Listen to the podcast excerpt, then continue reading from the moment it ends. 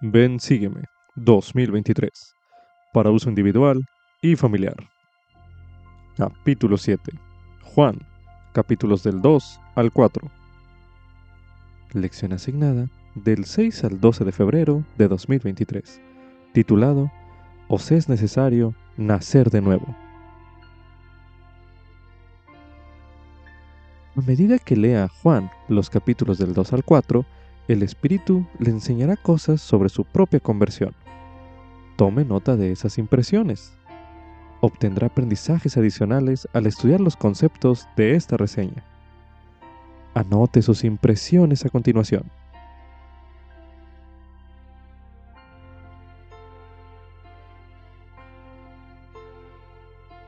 En una celebración de bodas en Caná, Cristo transformó el agua en vino un acontecimiento que Juan describió como principio de milagros, lo cual es cierto en muchos sentidos.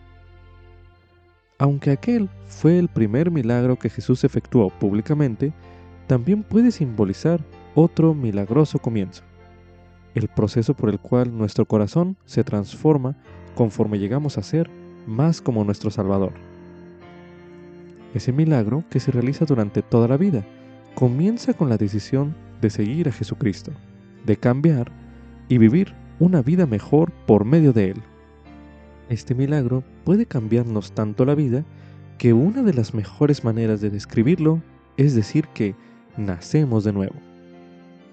No obstante, el renacimiento es tan solo el comienzo del camino del discipulado. Las palabras de Cristo a la mujer samaritana en la fuente nos recuerdan que, si continuamos por esta senda, el Evangelio llegará a ser finalmente una fuente de agua dentro de nosotros, que brote para vida eterna. Como subtítulo, Los milagros de Jesucristo manifestaron su gloria. Esto es correspondiente a Juan, capítulo 2, los versículos del 1 al 11.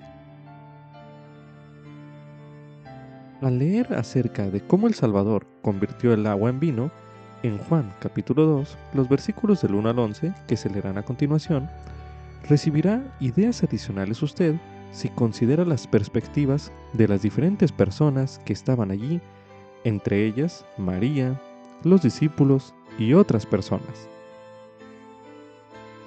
Al leer acerca de cómo el Salvador convirtió el agua en vino, en Juan capítulo 2, los versículos del 1 al 11, recibirá usted ideas adicionales si considera las perspectivas de las diferentes personas que estaban allí, entre ellas María, los discípulos y otras personas. A continuación se leerá Juan capítulo 2, los versículos del 1 al 11, que dicen lo siguiente. Y al tercer día se celebraron unas bodas en Caná de Galilea, y estaba allí la madre de Jesús. Y también fueron invitados a las bodas Jesús y sus discípulos. Y faltando el vino, la madre de Jesús le dijo, No tienen vino. Y Jesús le dijo, ¿Qué tengo yo que ver contigo, mujer? Aún no ha llegado mi hora. Su madre dijo a los que servían, Haced todo lo que Él os diga.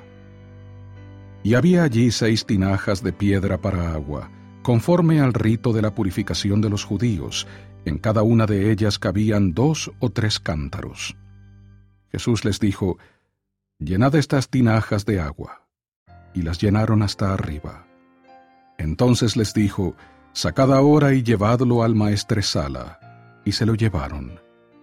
Y cuando el maestresala probó el agua hecha vino, sin saber él de dónde era, aunque sí lo sabían los sirvientes que habían sacado el agua. El maestresala llamó al novio y le dijo, Todo hombre sirve primero el buen vino, y cuando están satisfechos, entonces el inferior. Pero tú has guardado el buen vino hasta ahora.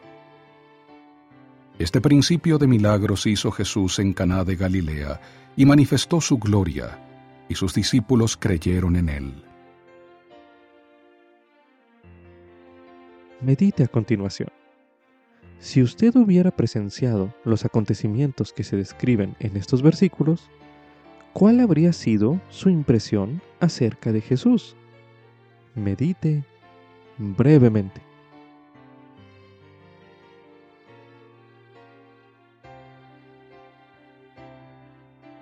Ahora medite. ¿Qué le enseña este milagro sobre Él, es decir, sobre Jesucristo? Medite una última vez en este bloque de lectura.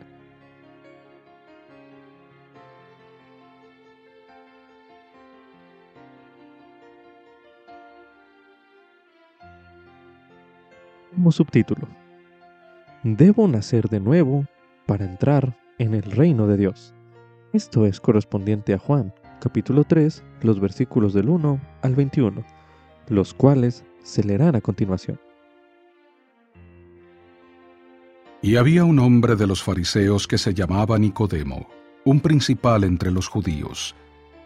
Este vino a Jesús de noche y le dijo, Rabí, sabemos que eres maestro que ha venido de Dios, porque nadie puede hacer estos milagros que tú haces si no está Dios con él.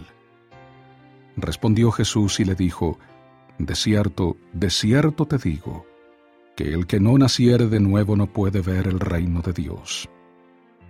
Nicodemo le dijo, ¿Cómo puede el hombre nacer siendo viejo? ¿Acaso puede entrar por segunda vez en el vientre de su madre y nacer?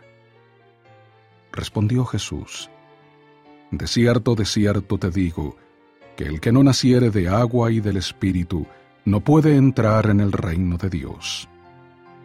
Lo que es nacido de la carne, carne es, y lo que es nacido del Espíritu, Espíritu es. No te maravilles de que te dije, os es necesario nacer de nuevo. El viento sopla por donde quiere, y oyes su sonido, pero no sabes de dónde viene ni a dónde va. Así es todo aquel que es nacido del Espíritu. Respondió Nicodemo y le dijo, ¿Cómo puede hacerse esto? Respondió Jesús y le dijo, ¿Eres tú maestro de Israel y no sabes esto? De cierto, de cierto te digo, que de lo que sabemos hablamos, y de lo que hemos visto testificamos, pero no recibís nuestro testimonio. Si os he dicho cosas terrenales y no creéis, ¿cómo creeréis si os digo las celestiales? Y nadie ha subido al cielo sino el que descendió del cielo, el Hijo del Hombre que está en el cielo. Y como Moisés levantó la serpiente en el desierto, así es necesario que el Hijo del Hombre sea levantado, para que todo aquel que en él cree no se pierda, mas tenga vida eterna porque de tal manera amó Dios al mundo, que ha dado a su Hijo unigénito, para que todo aquel que en Él cree no se pierda, mas tenga vida eterna. Porque no envió Dios a su Hijo al mundo para condenar al mundo, sino para que el mundo sea salvo por Él. El que en Él cree no es condenado, pero el que no cree ya ha sido condenado porque no ha creído en el nombre del unigénito Hijo de Dios. Y esta es la condenación, que la luz vino al mundo, pero los hombres amaron más las tinieblas que la luz, porque sus obras eran malas. Pues todo aquel que hace lo malo aborrece la luz y no viene a la luz, para que sus obras no sean reprendidas. Pero el que vive conforme a la verdad, viene a la luz, para que se ponga de manifiesto que sus obras son hechas en Dios. Cuando Nicodemo vino a conversar con Jesús en privado, él era un observador cauteloso. Sin embargo, más adelante, él defendió a Jesús públicamente y se unió a los creyentes en el entierro del Salvador. Medite a continuación. ¿Qué enseñanza se encuentra en Juan capítulo 3, los versículos del 1 al 21, que ya se leyeron en este bloque de lectura, que puedan haber inspirado a Nicodemo a seguir a Jesús y nacer de nuevo. Medite brevemente.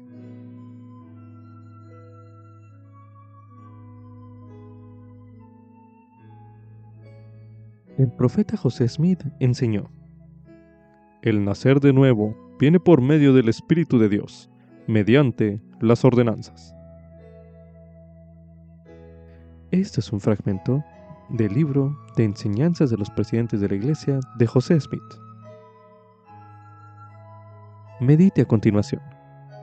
¿Qué función desempeñaron su bautismo y su confirmación en su proceso de nacer de nuevo?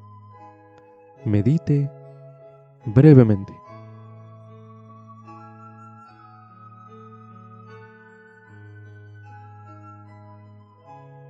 Ahora medite. ¿Qué está haciendo usted para que ese proceso de cambio continúe? Medite una última vez en este bloque de lectura.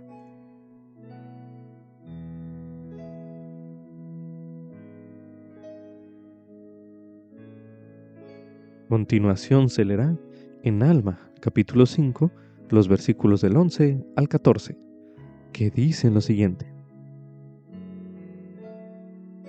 He aquí, os lo puedo decir, ¿no creyó mi padre Alma en las palabras que se declararon por boca de Abinadí?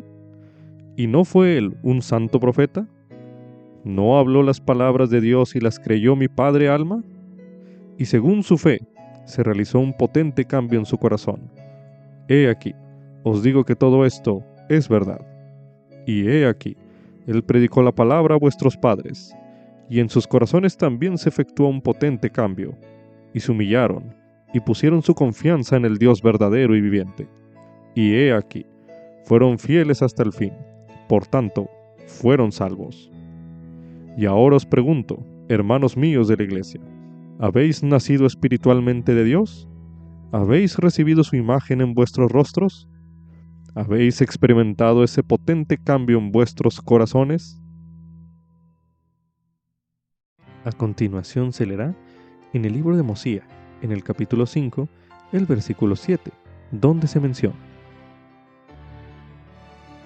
Ahora pues, a causa del convenio que habéis hecho, seréis llamados progenie de Cristo, hijos e hijas de Él, porque he aquí, hoy, Él os ha engendrado espiritualmente, pues decís que vuestros corazones han cambiado por medio de la fe en su nombre. Por tanto, habéis nacido de Él y habéis llegado a ser sus hijos y sus hijas. Ahora leeremos en el libro de Mosía, en el capítulo 27, los versículos del 25 al 26, que dicen lo siguiente. Y el Señor me dijo, no te maravilles de que todo el género humano, sí, hombres y mujeres, toda nación, tribu, lengua y pueblo, deban nacer otra vez Sí, nacer de Dios, ser cambiados de su estado carnal y caído a un estado de rectitud, siendo redimidos por Dios, convirtiéndose en sus hijos e hijas. Y si llegan a ser nuevas criaturas, y a menos que hagan esto, de ningún modo pueden heredar el reino de Dios. También se recomienda estudiar el mensaje os es necesario Nacer de nuevo. Por el elder David Abednar, del Quórum de los Doce Apóstoles. Mensaje pronunciado en la Conferencia General de abril de 2007, el cual escucharemos a continuación. La casa donde vivíamos durante mi niñez en California estaba bastante cerca de grandes huertos de albaricoques o damascos, de cerezas, de duraznos, de peras y otras frutas deliciosas. También vivíamos cerca de plantíos de pepinos, de tomates y de una variedad de verduras. De niño esperaba ansioso la época para envasar. No me gustaba lavar los frascos ni trabajar en el calor de la cocina, pero me gustaba trabajar con mi mamá y con mi papá y me encantaba comer el fruto de mi trabajo. Estoy seguro de que comía más fruta de la que ponía dentro de los frascos. Cada vez que veo un frasco de envase o de cerezas o de duraznos, me recuerda del tiempo que pasaba con mamá y papá en la cocina. Las lecciones básicas que aprendí acerca de la autosuficiencia temporal y de una vida providente al recoger y envasar alimentos ha sido una bendición en mi vida. Es interesante notar que con frecuencia, en las experiencias simples y comunes, se nos proveen las oportunidades más importantes de aprendizaje que hayamos tenido.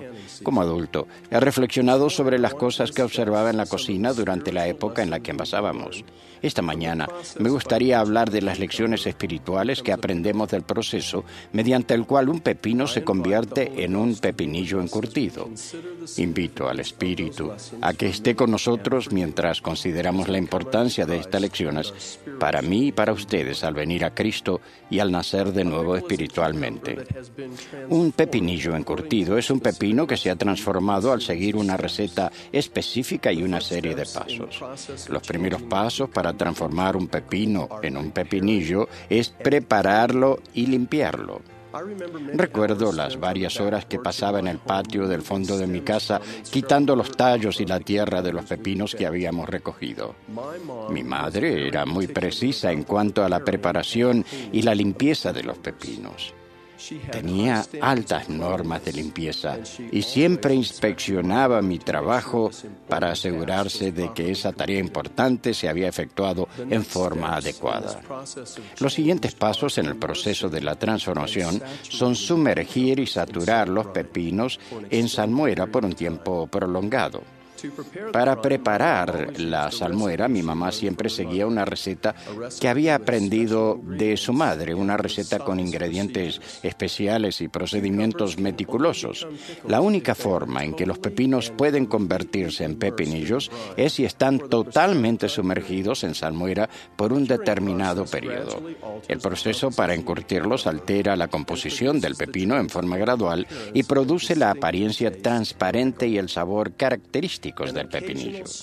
Rociarlo o sumergirlo de vez en cuando en salmuera no producirá la transformación necesaria.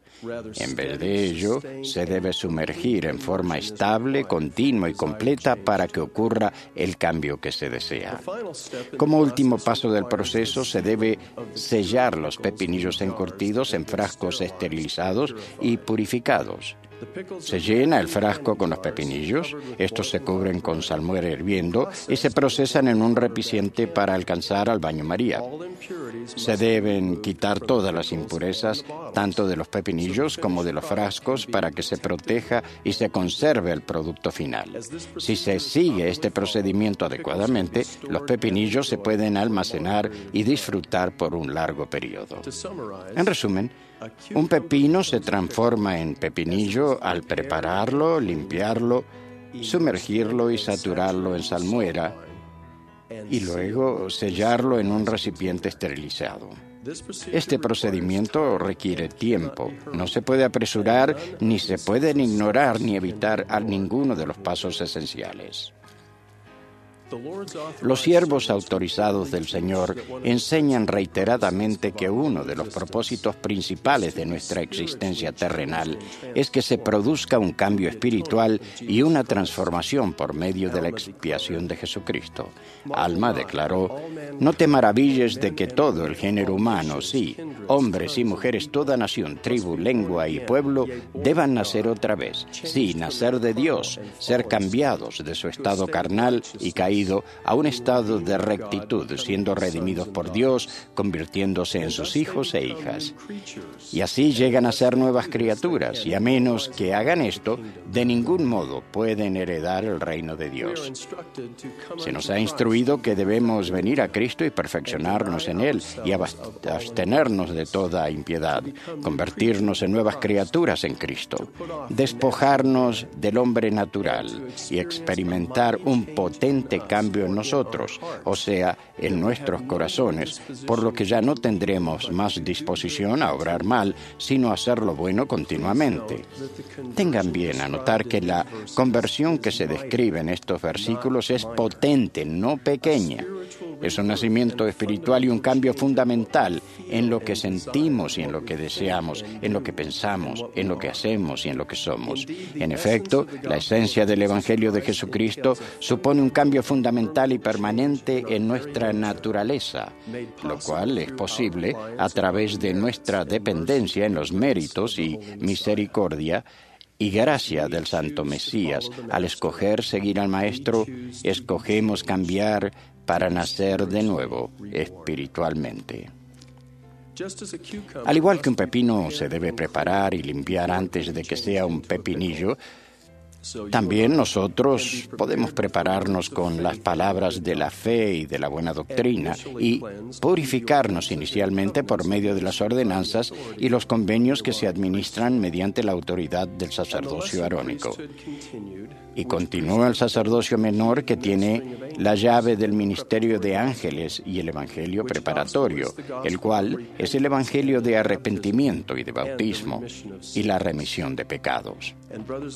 Hermanos y hermanas, el Señor ha establecido una elevada norma de pureza.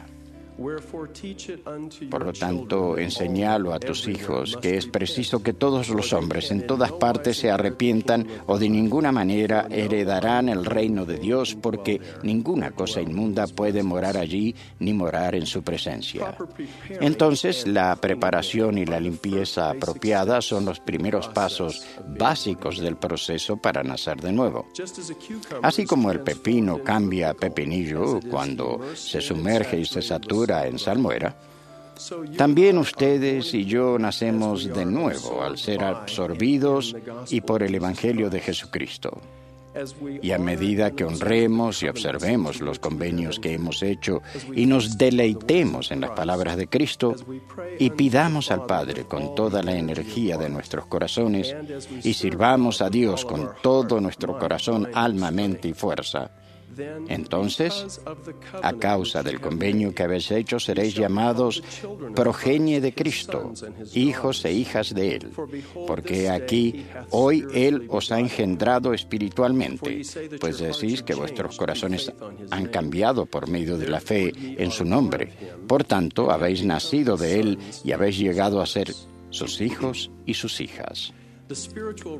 En este versículo se habla en cuanto al nacer de nuevo espiritualmente y por lo general esto no ocurre de forma rápida ni ocurre todo a la misma vez, sino que es un proceso continuo y no un acontecimiento único, línea por línea y precepto por precepto, de forma gradual y casi imperceptiblemente, nuestras intenciones, nuestros pensamientos, nuestras palabras y nuestras obras llegan a estar en armonía con la voluntad de Dios.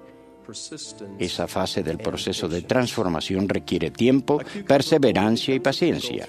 Un pepino solo llega a ser un pepinillo si se sumerge en forma estable, continua y completa en salmuera. Tengas en cuenta que la sal es el ingrediente clave de la receta. La sal se usa con frecuencia en las escrituras como un símbolo tanto de un convenio como de un pueblo del convenio. Y del mismo modo en que la sal es esencial para cambiar del pepino al pepinillo, también los convenios son fundamentales para nacer de nuevo espiritualmente. Comenzamos el proceso de nacer de nuevo al ejercitar fe en Cristo, al arrepentirnos de nuestros pecados y al ser bautizados por inmersión para la remisión de los pecados por alguien que tiene la autoridad del sacerdocio. Porque somos sepultados juntamente con Él para muerte por el bautismo, a fin de como Cristo resucitó de los muertos por la gloria del Padre, así también nosotros andemos en vida nueva. Después de salir de las aguas del bautismo, nuestra alma tiene que estar inmersa y saturada continuamente con la verdad y la luz del Evangelio del Salvador sumergirnos de vez en cuando y superficialmente en la doctrina de Cristo y la participación parcial en su iglesia restaurada no producirá la transformación espiritual que nos permita andar en vida nueva. Más bien se requiere la fidelidad a los convenios, el compromiso constante y ofrecer toda nuestra alma a Dios si es que vamos a recibir las bendiciones de la eternidad. Quisiera que vinieses a Cristo, el cual es el Santo de Israel, y participaseis de su salvación y del poder de su redención. Sí, venid a Él y ofrecedle vuestras almas enteras como ofrenda y continuad anullando y orando y perseverad hasta el fin. Y así como vive el Señor, seréis salvo. La inmersión total y la saturación total en el Evangelio del Salvador son pasos esenciales en el proceso para nacer de nuevo. Los frascos esterilizados se llenan con los pepinos encurtidos y se calientan en agua hirviendo para eliminar todas las impurezas y sellar los recipientes de contaminantes externos. Al calentar al baño María, se protege y preserva los pepinillos durante un largo periodo de tiempo. De la misma manera, llegamos a ser cada vez más puros y más santificados al ser lavados en la sangre del Cordero. Nacemos de nuevo, recibimos las ordenanzas y honramos los convenios que se han administrado por medio de la autoridad del sacerdocio de Melquisedec. No obstante, ayunaron y oraron frecuentemente y se volvieron más y más fuertes en su humildad y más y más firmes en la fe de Cristo hasta henchir sus almas de gozo y de consolación, sí, hasta la purificación y santificación de sus corazones, santificación que viene de entregar el corazón a Dios. La palabra sellar en mi mensaje de hoy no se refiere exclusivamente a la ordenanza del matrimonio eterno que se efectúa en la casa del Señor, sino que utilizo esa palabra con el sentido, con el sentido que se explica en la sección 76 de Doctrina y Convenios. Este es el testimonio del Evangelio de Cristo concerniente a los que saldrán en la resurrección de los justos. Estos son los que recibieron el testimonio de Jesús y creyeron en su nombre y fueron bautizados según la manera de su sepultura, siendo sepultados en el agua en su nombre. Y esto de acuerdo con el mandamiento que Él ha dado, para que guardando los mandamientos fuesen lavados y limpiados de todos sus pecados y recibiesen el Santo Espíritu por la imposición de las manos del que es ordenado y sellado para ejercer este poder y son quienes vencen por la fe y son sellados por el Espíritu de la promesa que el Padre derrama sobre todos los que son justos y fieles. El Santo Espíritu de la promesa es el poder ratificador del Espíritu Santo. Cuando el Santo Espíritu de la promesa sella una ordenanza, una promesa o un convenio, estos se ligan en la tierra y en los cielos. Recibir ese sello de aprobación del Espíritu Santo. es el resultado de honrar los convenios del Evangelio con fidelidad, integridad y firmeza con el transcurso del tiempo. Sin embargo, el sellamiento puede anularse por la falta de rectitud y por la transgresión. La purificación y el sellamiento por medio del Santo Espíritu de la promesa son los pasos culminantes en el proceso de nacer de nuevo. Mis queridos hermanos y hermanas, Ruego que esta parábola del pepinillo nos ayude a evaluar nuestras vidas y comprender mejor la importancia eterna de nacer de nuevo espiritualmente. Así como Alma, el profeta, hablo con la fuerza de mi alma. Os digo, que este es el orden según el cual soy llamado.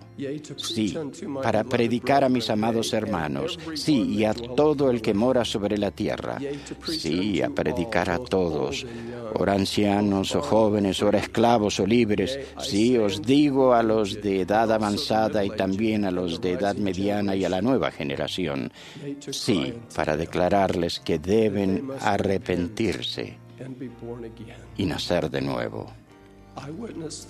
Testifico de la realidad y la divinidad de un Salvador viviente que nos invita a venir a Él y ser transformados Testifico que su iglesia y la autoridad del sacerdocio se han restaurado por conducto del profeta José Smith.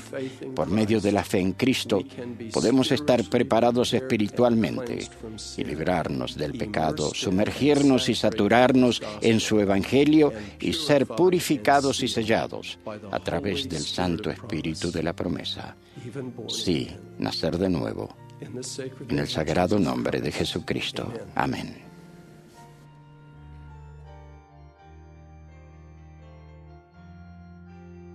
Subtítulo, El Padre Celestial muestra su amor por mí a través de Jesucristo.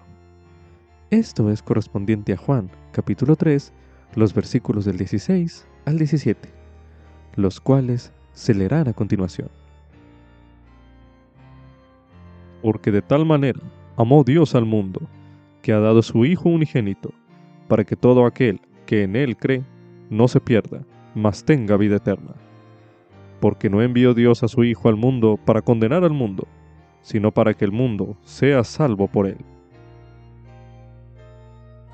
El Jeffrey R. Holland, del Quórum de los Dos Apóstoles, enseñó: La primera gran verdad de toda la eternidad es que Dios nos ama con todo su corazón, alma, mente y fuerza.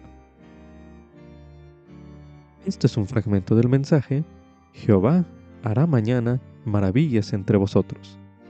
Mensaje pronunciado en la Conferencia General de abril de 2016. Medite a continuación. ¿De qué modo ha sentido usted su amor mediante el don de su Hijo? Medite brevemente.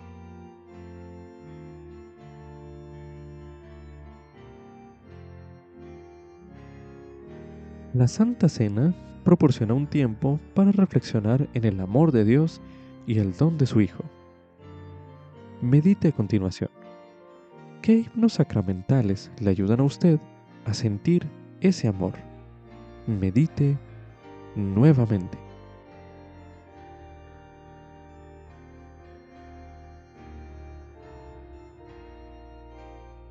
Ahora medite. ¿Qué puede hacer usted para que la Santa Cena sea más significativa. Medite una última vez en este bloque de lectura.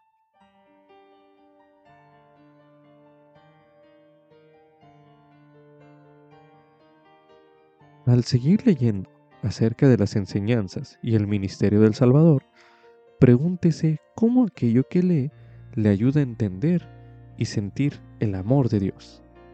Coloque pausa a este recurso de audio y haga este ejercicio ahora mismo.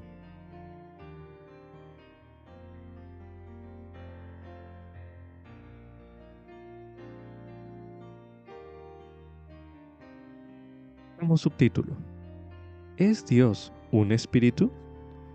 Esto es correspondiente a Juan, capítulo 4, el versículo 24, donde se menciona. Dios es espíritu, y los que le adoran es necesario que le adoren en espíritu y en verdad. Algunas personas pueden sentirse confundidas por la declaración de Jesús de que Dios es un espíritu. La traducción de José Smith de este versículo nos brinda una importante aclaración. Porque a los tales Dios ha prometido su espíritu. La revelación moderna también enseña que Dios tiene un cuerpo de carne y huesos. A continuación se leerá en Doctrina y Convenios, en la sección 130, los versículos del 22 al 23, que dice lo siguiente. El Padre tiene un cuerpo de carne y huesos, tangible como el del hombre, así también el Hijo, pero el Espíritu Santo no tiene un cuerpo de carne y huesos, sino es un personaje de espíritu. De no ser así, el Espíritu Santo no podría morar en nosotros. El hombre puede recibir el Espíritu Santo, y éste puede descender sobre él, y no permanecer con él. continuación se leerá en Génesis capítulo 5 los versículos del 1 al 3, que dicen lo siguiente. Este es el libro de las generaciones de Adán el día en que creó Dios al hombre, a semejanza de Dios lo hizo. Varón y hembra los creó, y los bendijo, y llamó el nombre de ellos Adán, el día en que fueron creados. Y vivió Adán ciento treinta años, y engendró a un hijo a su semejanza, conforme a su imagen, y llamó su nombre Set. Para terminar este bloque de lectura, a continuación se leerá en Hebreos capítulo 1, los versículos del 1 al 3, que dicen lo siguiente.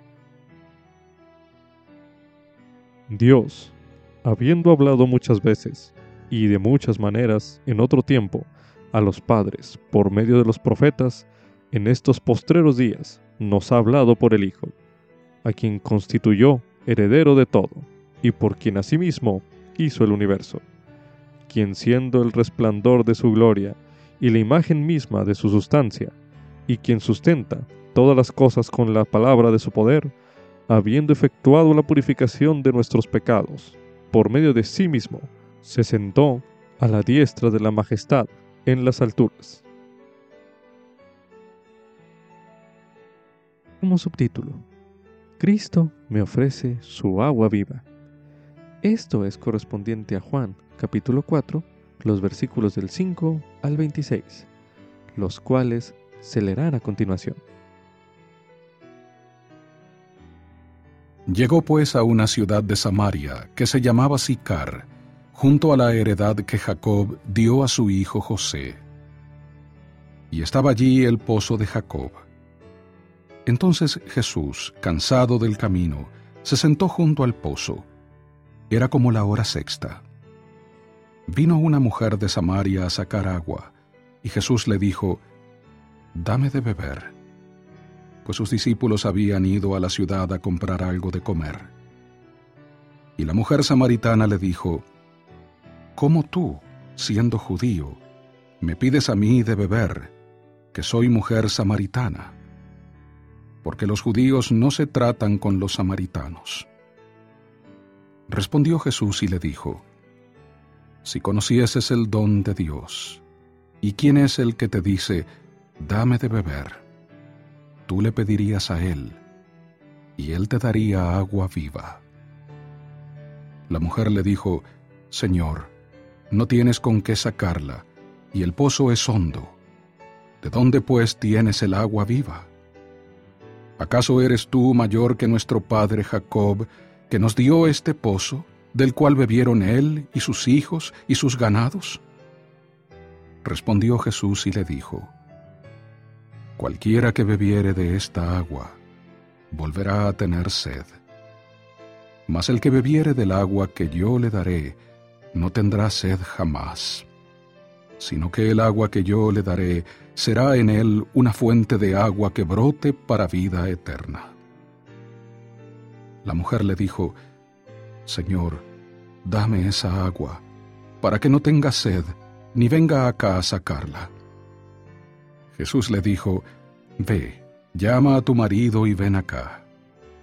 Respondió la mujer y dijo, No tengo marido.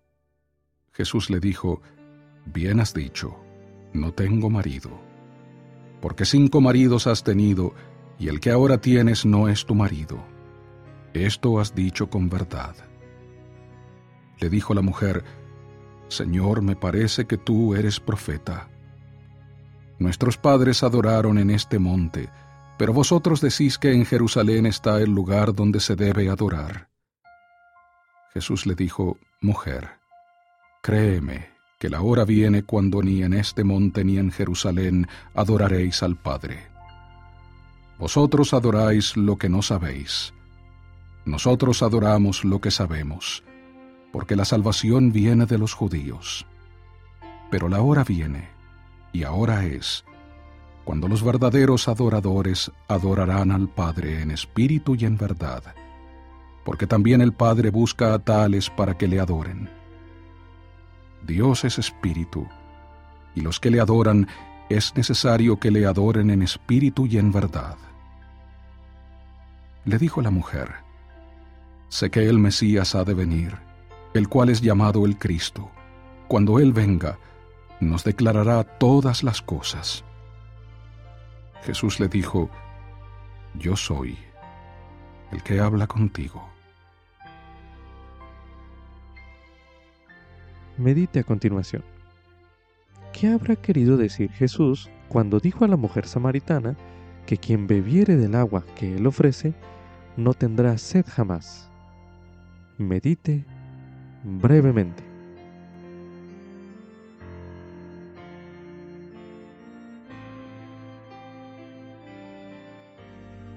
Ahora medite. ¿En qué sentido el Evangelio de Jesucristo es como agua viva? Medite nuevamente.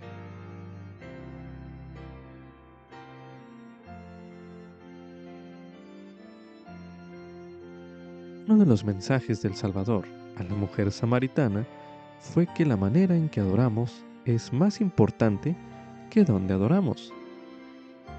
Medite a continuación.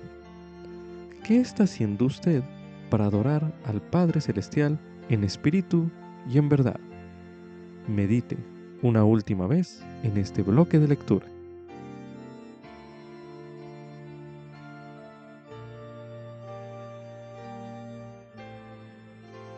Se recomienda estudiar el término adorar en la guía para el estudio de las escrituras, disponible en churchofjesuschrist.org, el cual se leerá a continuación. Adorar. Adorar es amar y reverenciar a Dios y rendirle servicio y devoción. La adoración comprende la oración, el ayuno, el servicio en la iglesia, la participación en las ordenanzas del Evangelio y las demás prácticas que pongan de manifiesto devoción y amor a Dios. También se recomienda estudiar el mensaje Las bendiciones de la adoración por el obispo Dean M. Davis, primer consejero del obispado presidente. Mensaje pronunciado en la Conferencia General de octubre de 2016, el cual escucharemos a continuación. Una de las experiencias más extraordinarias y tiernas registradas en las Santas Escrituras es el relato de la visita del Salvador al pueblo del continente americano después de su muerte y resurrección. Ellos habían sufrido una destrucción tan grande que causó que quedara desfigurada la superficie de toda la tierra. El registro de esos acontecimientos narra que tras la catástrofe hubo llantos continuos entre todo el pueblo y que en medio de su profundo dolor el pueblo tuvo hambre de sanación, paz y liberación. Cuando el Salvador descendió del cielo, el pueblo cayó dos veces a sus pies. La primera vez fue después de que pronunció con autoridad divina, He aquí, soy Jesucristo, de quien los profetas testificaron que vendría al mundo. Y he aquí, soy la luz y la vida del mundo.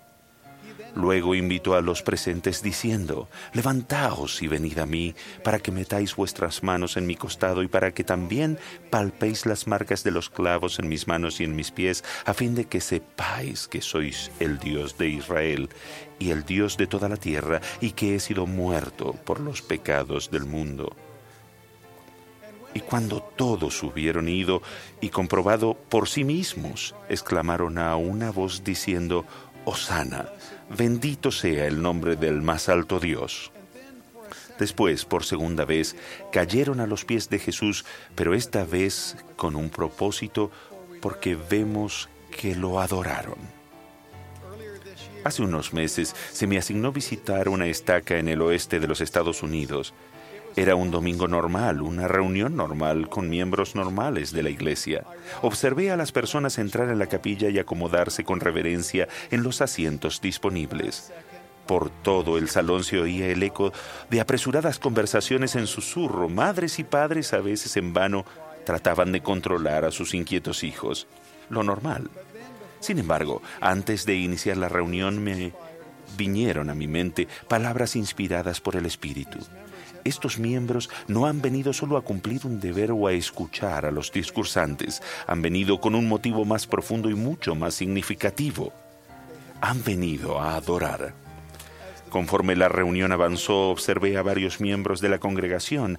Tenían una expresión casi divina con una actitud de reverencia y paz. Había algo en ellos que me conmovió el alma. La experiencia que estaba teniendo ese domingo era bastante extraordinaria. Estaban adorando, estaban experimentando el cielo, lo podía ver en su semblante. Me regocijé y adoré con ellos, y al hacerlo el Espíritu me habló al corazón.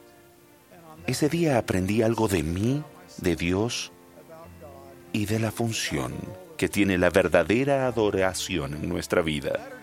Los miembros de la Iglesia son excepcionalmente eh, fantásticos cuando se trata de servir en llamamientos, pero a veces quizás lo hagamos en forma rutinaria, como si solo se tratara de un trabajo. Puede que a veces al asistir a las reuniones y al servir en el reino nos haga falta el elemento divino de la adoración. Sin tal, nos perdemos de un incomparable encuentro espiritual con lo infinito al cual tenemos derecho por ser hijos de un Padre celestial amoroso. Lejos de ser un hecho accidental y agradable, la adoración es esencial y central en nuestra vida espiritual. Es algo que debemos anhelar, procurar y esforzarnos por experimentar. Al adorar a Dios nos acercamos a Él con amor, humildad, veneración reverente. Lo, lo, reconocemos y lo aceptamos como nuestro Rey soberano, el Creador del universo, nuestro amado e infinitamente amoroso Padre. Lo respetamos y lo veneramos. Nos sometemos a Él. Elevamos el corazón en ferviente oración, atesoramos su palabra, nos regocijamos en su gracia y nos comprometemos a seguirlo con delicada lealtad. Adorar a Dios es un elemento tan esencial en la vida de un discípulo de Jesucristo que, si no lo recibimos a Él en el corazón, lo buscaremos en vano en nuestros consejos, edificios y templos. Los verdaderos discípulos son inspirados a adorar a aquel que ha hecho el cielo, la tierra, el mar y las fuentes de las aguas, invocando el nombre del Señor día y noche. Podemos aprender mucho sobre la verdadera adoración al examinar cómo otras personas que quizás no eran tan distintas a nosotros se reunían, se comportaban y adoraban en la presencia de la divinidad. En la primera parte del siglo XIX, el mundo cristiano había casi abandonado la idea de que Dios aún hablaba al hombre. Sin embargo, en la primavera de 1820 eso cambió para siempre cuando un humilde muchacho granjero fue a una arboleda y se arrodilló a orar. Desde ese día un caudal de extraordinarias visiones, revelaciones y apariciones divinas han llenado la tierra e investido a sus habitantes con preciado conocimiento en cuanto a la naturaleza y el propósito de Dios y su relación con el hombre. Olivier Cowdery describió esos días como inolvidables. ¡Qué gozo, qué admiración, qué asombro! Las palabras de Oliver transmiten los primeros elementos que acompañan la verdadera adoración de lo divino, un sentido de majestuosa reverencia y de profunda acción de gracia. Todos los días, en particular en el día de reposo, tenemos la extraordinaria oportunidad de sentir asombroso y la reverencia de nuestro corazón por el cielo y de ofrecer alabanzas a Dios por su bendita bondad. Eso nos conduce a la esperanza. Esos son los primeros aspectos de la adoración. En el bendito día de Pentecostés, el Santo Espíritu entró en el corazón y la mente de los discípulos de Cristo y los llenó de luz y conocimiento. Hasta ese día hubo ocasiones en que no sabían qué hacer Jerusalén era un lugar peligroso para los seguidores del Salvador y seguramente se preguntaban qué sucedería con ellos. Sin embargo, el Santo Espíritu les llenó el corazón y la duda y la renuencia desaparecieron. Por medio de la trascendente experiencia de la verdadera adoración, los santos de Dios recibieron luz celestial, conocimiento y un testimonio fortalecido. Eso los condujo a la fe. A partir de ese momento los apóstoles y los santos estaban resueltos a lograr su propósito. Predicaron de Jesús el Cristo con osadía a todo el mundo. Al adorar en espíritu, invitamos a la luz y a la verdad a nuestra alma, lo cual fortalece nuestra fe. Esos también son elementos necesarios de la verdadera adoración. En el libro de Mormón vemos que desde el momento en que Alma Hijo fue librado de sufrir las consecuencias de su propia rebeldía, nunca fue el mismo. Con intrepidez viajó por toda la tierra y entre todo el pueblo, esforzándose celosamente por reparar todos los daños que había causado a la iglesia. Su constante adoración al Dios Todopoderoso tomó la forma de un enérgico discipulado. La verdadera adoración nos transforma en sinceros y fervientes discípulos de nuestro amado Maestro y Salvador Jesucristo. Cambiamos y llegamos a ser más como Él nos volvemos más comprensivos y bondadosos, más indulgentes, más amorosos. Comprendemos que es imposible decir que amamos a Dios y al mismo tiempo aborrecer, desestimar o despreciar a los que nos rodean. La verdadera adoración conduce a una férrea determinación de andar por el camino del discipulado, lo cual conduce inevitablemente a la caridad. Esos también son elementos necesarios de la adoración. Al reflexionar sobre lo que empezó como un domingo normal, en un centro de reuniones normal, en una estaca normal, incluso hoy me conmueve esa extraordinaria experiencia espiritual que bendecirá mi vida para siempre. Aprendí que aun si somos administradores excepcionales del tiempo, los llamamientos y las asignaciones, incluso si marcamos todas las casillas de la lista de la persona, la familia o el líder perfecto, si no adoramos a nuestro misericordioso libertador, Rey celestial y Dios glorioso, nos perderemos mucho del gozo y la paz del Evangelio. Al adorar a Dios, lo reconocemos y lo recibimos con la misma reverencia como aquellos antiguos habitantes del continente americano. Nos aproximamos a Él con incomprensibles sentimientos de admiración y veneración. Nos maravillamos con gratitud de la bondad de Dios y de esa manera obtenemos esperanza. Meditamos la palabra de Dios y eso llena nuestra alma de luz y verdad. Comprendemos panoramas espirituales que solo se pueden ver mediante la luz del Espíritu Santo y de esa manera adquirimos fe. A medida que adoramos, nuestra alma se refina y nos comprometemos a seguir los pasos de nuestro amado Salvador Jesucristo y con esa resolución adquirimos caridad. Al adorar, nuestros corazones rebosan en alabanza a nuestro bendito Dios mañana, tarde y noche. Lo santificamos y lo honramos continuamente en nuestros centros de reuniones, en nuestros hogares, templos y en todas nuestras labores. Al adorar, abrimos nuestro corazón al poder sanador de la expiación de Jesucristo. Nuestra vida se convierte en el símbolo y la expresión de nuestra adoración. Mis hermanos y hermanas, las experiencias espirituales no tienen tanto que ver con lo que sucede a nuestro alrededor, pero sí tienen mucho que ver con lo que sucede en nuestro corazón. Testifico que la verdadera adoración transforma las reuniones habituales de la iglesia en extraordinarios banquetes espirituales, enriquece nuestra vida, amplía nuestro entendimiento y fortalece nuestro testimonio. Porque si inclinamos nuestro corazón a Dios, como el salmista de antaño, entramos por sus puertas con acción de gracia, por sus atrios con alabanza. Lo alabamos y bendecimos su nombre. Porque Jehová es bueno, para siempre es su misericordia y su fidelidad por todas las generaciones. Mediante la adoración sincera y ferviente, florecemos y maduramos en esperanza, fe y caridad. Y mediante ese proceso adquirimos luz celestial en nuestra alma que llena nuestra vida de sentido divino, paz perdurable y gozo eterno. Esa es la bendición de la adoración en nuestra vida. De ello testifico humildemente en el sagrado nombre de Jesucristo. Amén. Con esto concluye Ven Sígueme 2023 para uso individual y familiar. Capítulo 7. Juan capítulos del 2 al 4. Lección asignada del 6 al 12 de febrero de 2023, titulado Os es necesario nacer de nuevo.